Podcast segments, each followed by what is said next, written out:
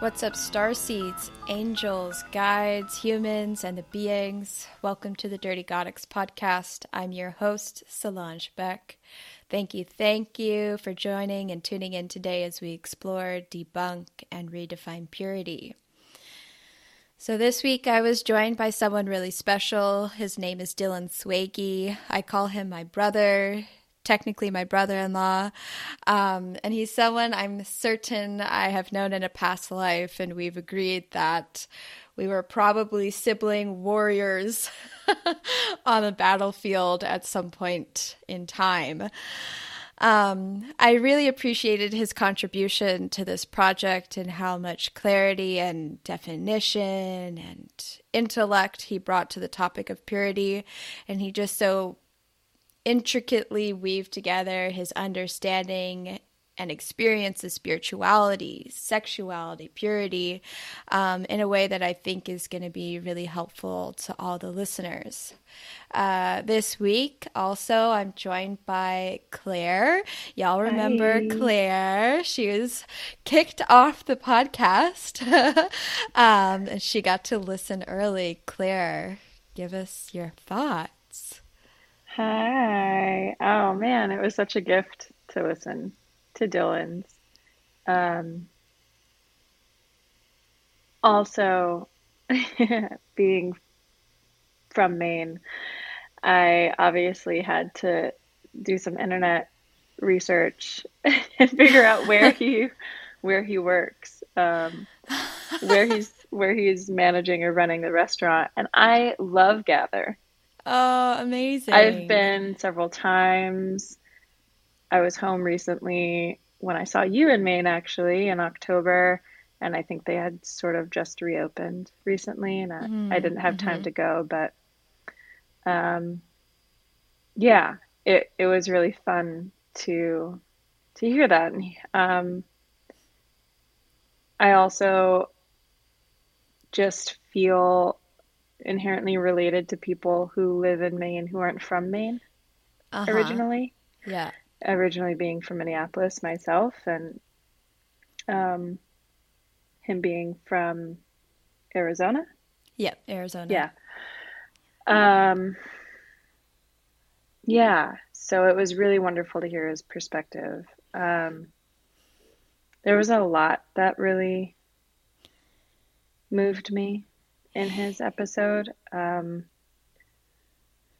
I do want to talk about it, and I don't want to give any spoilers, but I guess um, one thing that I think maybe I touched on in my episode was how trauma informs uh, sensuality mm-hmm.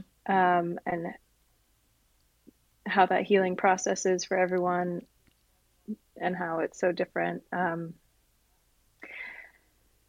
and then I also just really, I feel like for me, the biggest takeaway from his podcast were reminders. Reminders yes. of myself in moments when I've felt the most strong and most intimately connected with myself, mm-hmm. and therefore most intimately connected with my partners. Yep. Um, yeah. I think I I finished that podcast and podcast and just felt um, like I had something a little more tangible to work on mm. than the emotional work. I've been doing this year. Yes. And I'm still doing. Yes. Um, I feel like I walked away from his episode with, yeah, something more tangible. So oh thank oh you, gosh. Dylan. Thank I you, really, Dylan. thank you, Solange, for bringing his offering and sharing it with your listeners. Yeah, amazing. All right, well, let's let him listen. Here we go.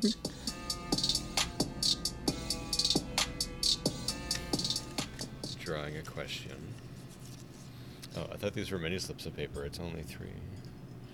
There's only three questions left. All right. What makes you feel safe? Mm. That's good. Um, so,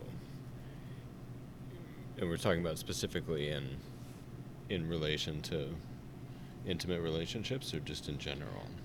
Let's keep it general, Okay. and then if you feel inspired to go a little bit deeper. yeah. Well, I mean, I think they kind of go hand in hand, right? Like my what and what makes me feel safe now is very different than what I've relied on to make me feel safe through most of my life. Mm. Um, and I, I say that because I'm, um, I mean, as you know, listeners probably won't. I'm a sober alcoholic, right, and Mhm. have been for almost a decade now. And that really involved, as it does, changing everything about the way I relate to myself, the world around me, Mhm. and especially a higher power, right? Something, Mhm. you know, a, a spiritual force that I rely on for guidance, strength, wisdom, comfort, and safety. Right. So now, what makes me feel safe is when I'm paying attention to that relationship, you Mhm. know, with my sort of divine creator and guide. And if I'm if I'm in that relationship and I'm being responsible to it and caretaking of it, then I feel safe. Yeah. And if I don't, then I don't. so, so yeah, it's really what I say that because it changes everything about my human relationships, right? Like, Mm. I I don't I no longer feel as though I can be in a in a safe or an unsafe situation because it, Okay. it really has nothing to do with the people around me. It has everything to do with what's going on inside me. Mhm.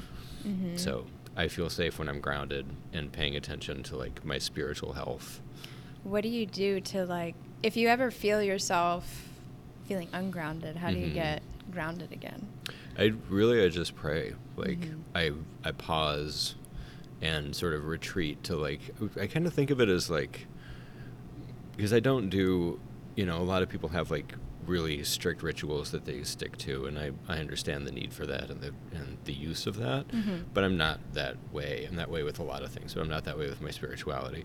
Like I I retreat to what I think of as kind of like a quiet space in the back of my head so whatever Mhm. is going on, I can do it, you know, while I'm working. I can do it while I'm hanging out. I can do it while I'm having a conversation. I can whatever while Yeah. I'm driving. Like Yeah. it doesn't matter what else is going on. I can retreat to that space and kind of go through my process Right. of regrounding Mm. whenever. I love that. I mainly because I do the same thing and people don't know that I'm doing it, Right. but I'm like I'm like sitting across from them at the table Mhm. and I'll be like to myself inhale one, Right. exhale one. Yeah, exactly. like, like when I was being attacked by a group of Karens at the yoga studio this morning, I was like inhale Yes, one, yes. exhale one. Exactly, yes. Yeah. Yeah. And that's the thing is it allows you safety from other people's mess, right? Like it's Mhm. so easy to just get caught up in that. Like if someone gets confrontational with me, Yeah. I can I can, you know, I'm the best at being confrontational and, and like mean and, and incisive, you know, like Yeah. people to rhythm ribbons. But I don't have to do that and I don't want to do that. So it's much better to be able to like, okay, breathe, like where are you Mhm. at? What's going on with you? you Mhm, know, mhm. don't worry about them. right and there's two things that kind of like for me keep me going in that is one is i'm an alchemist so you can toss like whatever kind of energy at me and i can transmute transform it into whatever Mhm. kind of energy i want and it's also to know like i always have this sort of protective shield like Mhm. you can't really bother me unless i let you Right, in and right. let you do it Yeah. so Let's go into the second part of it, right? You were Mhm. like in general or Yeah. as it relates to like the topic of sexuality. And so Right. let's switch it over to to that viewpoint. Yeah. Well, so interestingly, what I was just thinking is you were talking about that that protective shield that we can we are responsible for building and maintaining, Mhm. right? But this is not to say that there aren't dangerous people in the world and that it's not possible just like Right. it- you know if if you are a victim of violence for instance it's not you know i don't want to say that it's your fault because you weren't keeping your shield up Mhm. like you know No, absolutely not. right so so in intimacy I, so i i came to sexual intimacy rather late in life in many ways um I didn't lose my virginity until I was 18, and then I really didn't become sexually active until I was in my 20s. And I've had long periods of abstinence Mm. through my 20s until I got sober for the most part. Like when going through sobriety let me work through a lot of my issues around intimacy. Mm, Um, mhm. And there's a part in the big book where it basically says all of our, you know, our troubles are all troubles of, of intimate relationships. Like Mm. it was my problems in intimate relationships that led to a lot of my self-destructive behaviors. Yeah. And then it was in intimate relationships where those behaviors would most often come to the surface. Right. So it was a way of both keeping me safe and keeping others safe. I kind of just cloistered myself off in a lot of ways. Mhm. But um, what I was able to work through is when I was I was sexually abused when I was like two to three years old. Mm. So I'm not cognizant of it. I don't Mhm. remember it happening, but I can see it manifesting in a lot of ways in my sex life Mm. and in my relationship, my intimate relationships with people. So until very recently, I would say I wouldn't feel safe in you know a sexually intimate relationship unless I had been able to establish like a spiritual connection with that person. Right. So so that's part of why you know I'm not very active because or hadn't been Mm-hmm. because I needed I needed that to be present in order for me to be present Yeah. um, and in order to feel safe. Yeah. Yeah. Honestly, though, I'm hearing you say that. and I think that's really true for a lot of people. It's having that spiritual connection. hmm Um, and my friends and I have been talking about this, especially when it comes to casual sex. And Mhm.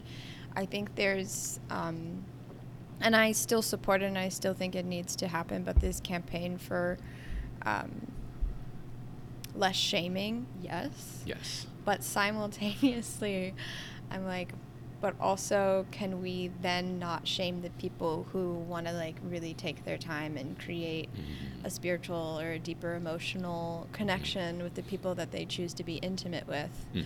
Um, because it is very vulnerable, and Mhm. I think it requires a little bit more care.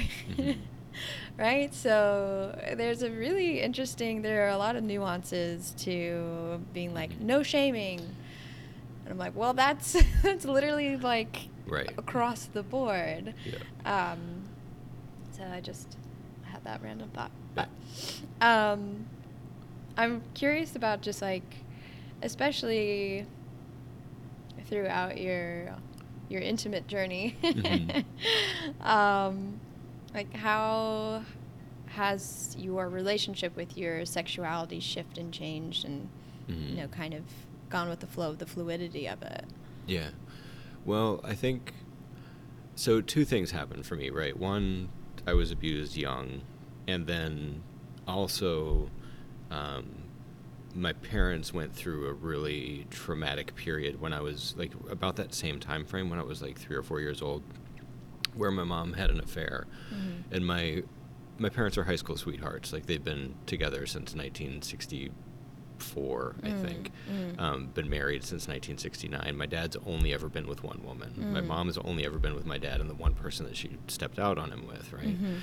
Um, they got through that, but again, not being totally conscious of what was happening, the the energy of that experience very much like imbued our home life and my Yeah. relationship with like especially relationships with the opposite sex.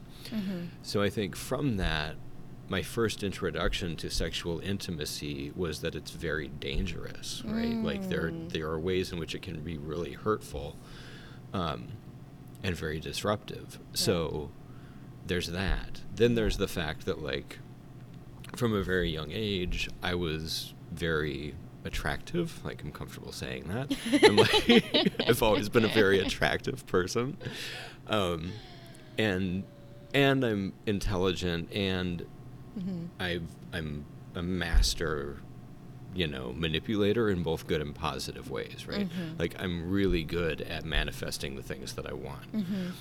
So, and I always have been. And and so the combination of all those things, like as a younger person, I felt like I could sort of have anyone I wanted Mhm. and every potential like relationship was potential trauma Right. and I was very aware of that. So that's part of why I like I kept everything at bay, you know, for the most part. Um, it was like this sort of dangerous thing that I had to be really responsible with, I Mhm. guess. So that's part of how I came to like this the realization that for me sexuality has to be a very spiritual experience Mhm. but also I've I've been I've always been blessed with like a very strong libido. Like I have I have a lot of sexual desires, and that's so it's a, it's always been a balancing act. Like Yeah, you know how to like pay attention to yourself, like be in your body, be aware of like your body and like its Mm. natural, Mhm. you know, proclivities and needs, but also be responsible toward how that impacts the world around you.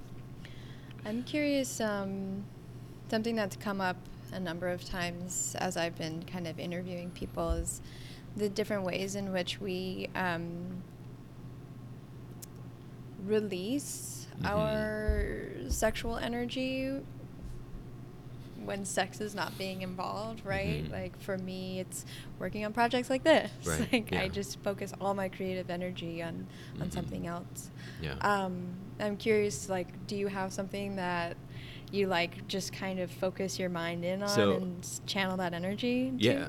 Um, tons of stuff. So my part of like thinking about this, thinking about your project and like thinking about um, my relationship with intimacy and and like the notion of purity is like a whole. There's like a very deep um, analytical what, like rabbit hole that we could go down that I'd, I'd be curious to talk about, but I don't know Yeah. if we have time. but um, so part of what I've been thinking about is the the ways in which paying attention to other people's positionalities and like their subjective wants, de- desires, and needs Mhm.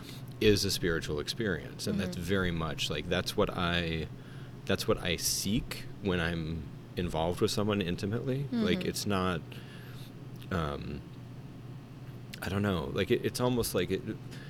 I need to have a spiritual experience in the bedroom. They don't necessarily need to have that experience, right? Right, right. But for me, that spiritual experience is partly allowing myself to to sort of see the world from their positionality Mm. and and give to them what they want in order to have like the experience that they want. Mhm. Like that for me offers a sort of transcendence of the self Yeah. and like there's a whole i have a very like there's a big like ontological philosophical like reason that i think this is so but the simple way to say it is being intimate with another person allows you to take you to to like release you from the finitude and you know the the limitations of your singular being Mhm. right Mhm.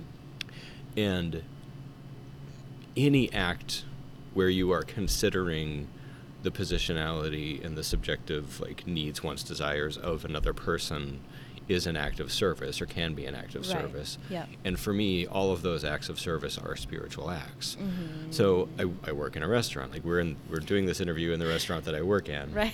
that I manage, and um, I've been in restaurants for over 20 years. And part of the reason I've been able to do it so long is because that opportunity for service, like I, I see the world around people, I see their experience in the world, I see a way that I can, you know, like augment or address like their wants and desires and basically improve their quality of life and like their experience in the world Mm. a little bit Mhm. have a conversation about something that heals them a little bit Yeah. like i get to do all these things Yeah. in like infinite you know sort of loops Mhm. right so anything anything that i'm doing that is serving the world around me i think is an expression of that same impulse which is to escape the limitations of the self and become a part of something greater you know Mm. and that's like that's what i want from sex i think that's what most people do want Mhm. like whatever whatever our articulation of that is what we want is an escape from the boundaries of the body Right. right and that's what i mean that's what orgasm is like that's what sexual release is Mhm. i think You're right. but there's bunches of ways to get there in just everyday life. Yeah. Well, I hear you about the boundaries of the body, and I think that's. I love that because it really is what creativity is. Yeah. Right? It's like it's us escaping the body and Mhm. expanding beyond. I was just explaining this project to somebody the other day. Um, they were like, Congratulations, proud of you. How does it feel? And I said, I was like, I feel the project is like bigger than who I am. And then I thought, well, I guess that's not true. It came from me. So I guess I just feel myself being really like so much bigger. It's very strange. Yeah. um, but my question for you, um, because I work in service as a yoga teacher, and that's a lot of energy, is a lot of spiritual energy, Yeah. A lot of emotional energy. And my question for you is being in service to others as much as you are, which is a lot. Is there ever a point where you just feel emptied out and you need a source of replenishment? And, Oh, and what do you totally, do? Totally, I, I mean, you couldn't you couldn't do this. You couldn't do any kind of service work for a sustained period of time Mhm. um, without reaching those moments of exhaustion. And I, I have a couple different ways that I cope with it. One, I do the same thing that I would do in in other times of trial, right? Like very often, especially in early sobriety, I'd be coming into work and just thinking like, I don't have this in me. I can't, Right. you know. Yeah. Like yeah. then I was in fine dining. It was like a, it was a very different environment. It was like very high pressure or very like you Mm. have to be on like you're on stage in, in a different kind of way. Yeah. And doing that night after night after night like Yeah. gets really hard. So yeah. I would, the simple prayer I would say on the way into work is, God, may the work I do today please you, and Mm. just like refocus myself. Like it's Mhm. not, you know, like Mhm. the the Amish have a saying like hands to work and hearts to God. Yep. You know, like Yep. like be where your hands are, focus on the thing that you're doing, but also like reserve that mental, spiritual, emotional space to stay connected to something that's not this That's you know and also like the the other Yeah. kind of side of that is it's a we have a tendency to draw a lot of our self-worth from the work that we do regardless of what that is. Yes. Yeah. and the other part of that is to not get too tied up in that like Mhm, mhm. allow yourself to be imperfect at your labors Mhm. you know and don't think that that reflects that you are like a, a failing human being which is my tendency very much early on you know Yeah. Um, also Capricorn. also Capricorn, Yeah, right? yeah. Like I can't, I can't get something not perfect. Otherwise, you know, why am I even here? Right. Like, what are we doing what, here? what use could anyone possibly have for me if it's not flawless? Um, the other thing I think that I would do is, um, and and this is, I think this is this has like been a lifesaver for me, and also not all that healthy. I have a tendency to detach, right? I Mhm. have like I Yeah. have a, a profound ability to disassociate Mhm. from whatever is going on around me, and Mhm. that's that's been utterly necessary for a lot of my life yeah. but also I do it in pretty much any high stress situation. But it allows me to function at a really high level in terms Yeah. of like getting things done, Right. but not be present. And I and I know I know that that's the case, and I'm sure that other people feel it. And you know, I don't know. So like like like be where you are, and also have a way to escape and still get work done. Sure. That's kind of my answer. And of course, obviously, for, for a couple decades, that was drugs and alcohol for me, right? Like, Yeah. That was the buffer that I used. But without Mm. that, I, you know, I say Mhm. I have to maintain that spiritual shield. right. Interesting topic of self worth really popping up here. Um, all of this, too, tied into sacral chakra, uh, creativity, self worth, sex. Mhm. And I'm really curious about what's been the buildup of self worth Mm. through the years. Like, what's Yeah. that looked like? Hmm. Hmm. Interesting. So my it's funny like work was definitely the well maybe athletics. So when I was when I was young I started wrestling. I was like I don't know, 6 or 7 probably. Um was never like the best at it, but I was pretty good. And and then played football and was less good at that, but I love football. Um, but I, am not. I'm not a large man. Like I, I'm bigger than I've ever been, but I'm not big. Um, but I played offensive and defensive line uh, in Pop Warner, and then a little bit in high school. And I would so I would play both sides of the football, and I would play special teams. So I was basically on the field all the time. Mm-hmm. Again, Capricorn. Um, and that and wrestling were like where I sort of found a sense of self worth. I think as a young person, mm. I, I, have a hard time really locating where else I felt that. Mm-hmm. And then I started working young. I started working um, asphalt for my uncle the, the summer between eighth grade and high school, and then every summer in high school. Wow. So working like sometimes 12 and 16 hour days shoveling asphalt and Jesus. doing like road resurfacing and driveway resurfacing and parking lots and stuff. Um, super hard labor. And, yeah. but, and he was, a, he comes from a military background. Um, and he's from, he's a farm boy. He's a, my mom's from Northern Indiana. So like a farm boy who was in the army, um, and is, has like a really good work ethic. So, right. so he taught me, you know, work ethic and discipline in a way that I'd never really known, and that's where I got my ability to do work. And from that, like every job I've had, I excel at, and partly again, like it's partly composition, it's partly just who I am, but a lot of it is because of the lessons that I learned doing that job.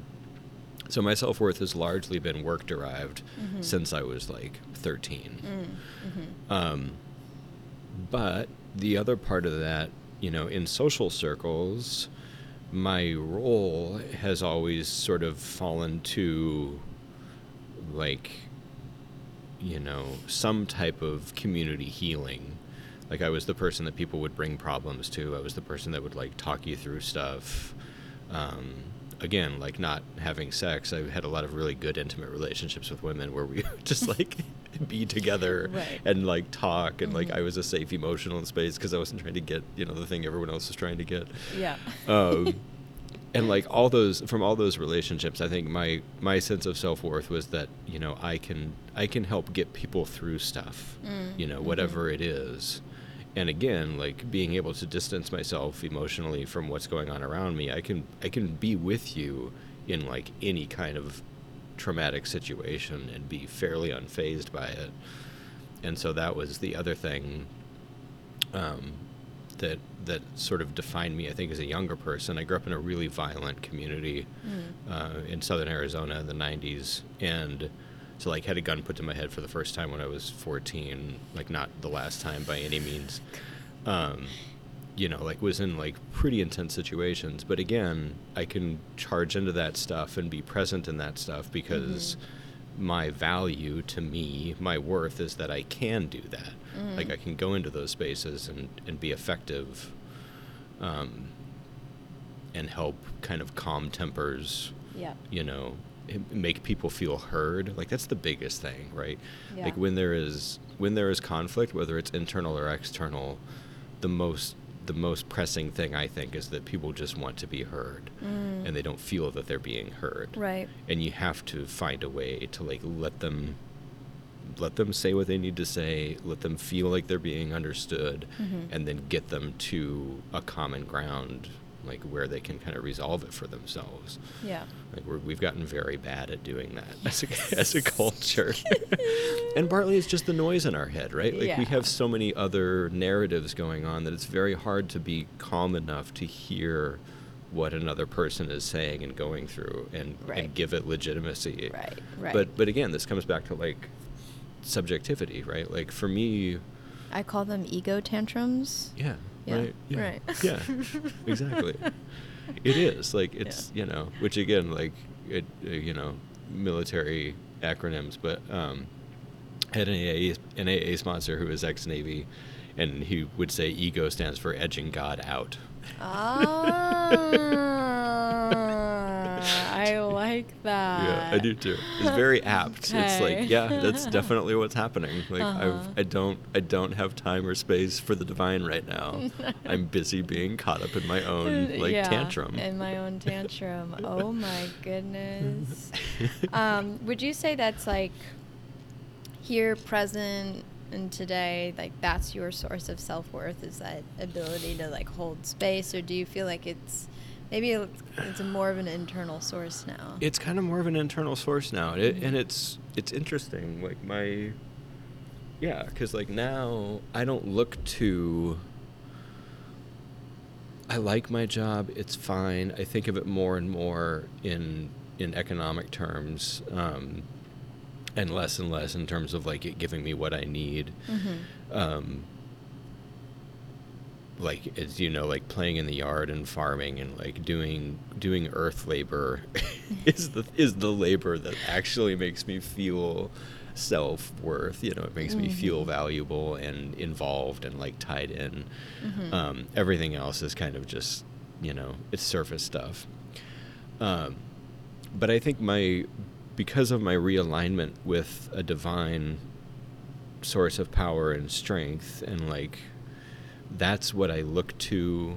Like God, God is fine with me, you know, mm-hmm. and like that's all I really need. Mm-hmm.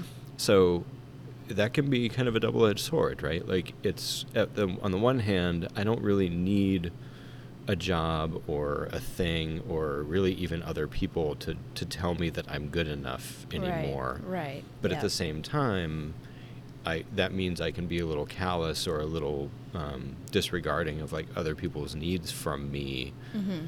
You to know. do that. Yeah. Yeah. I'm like, well, do I do I really need to do the dishes? Like God loves me, you know. yes, you do. You yes, do you also need to do the dishes. yeah. Yeah. Okay.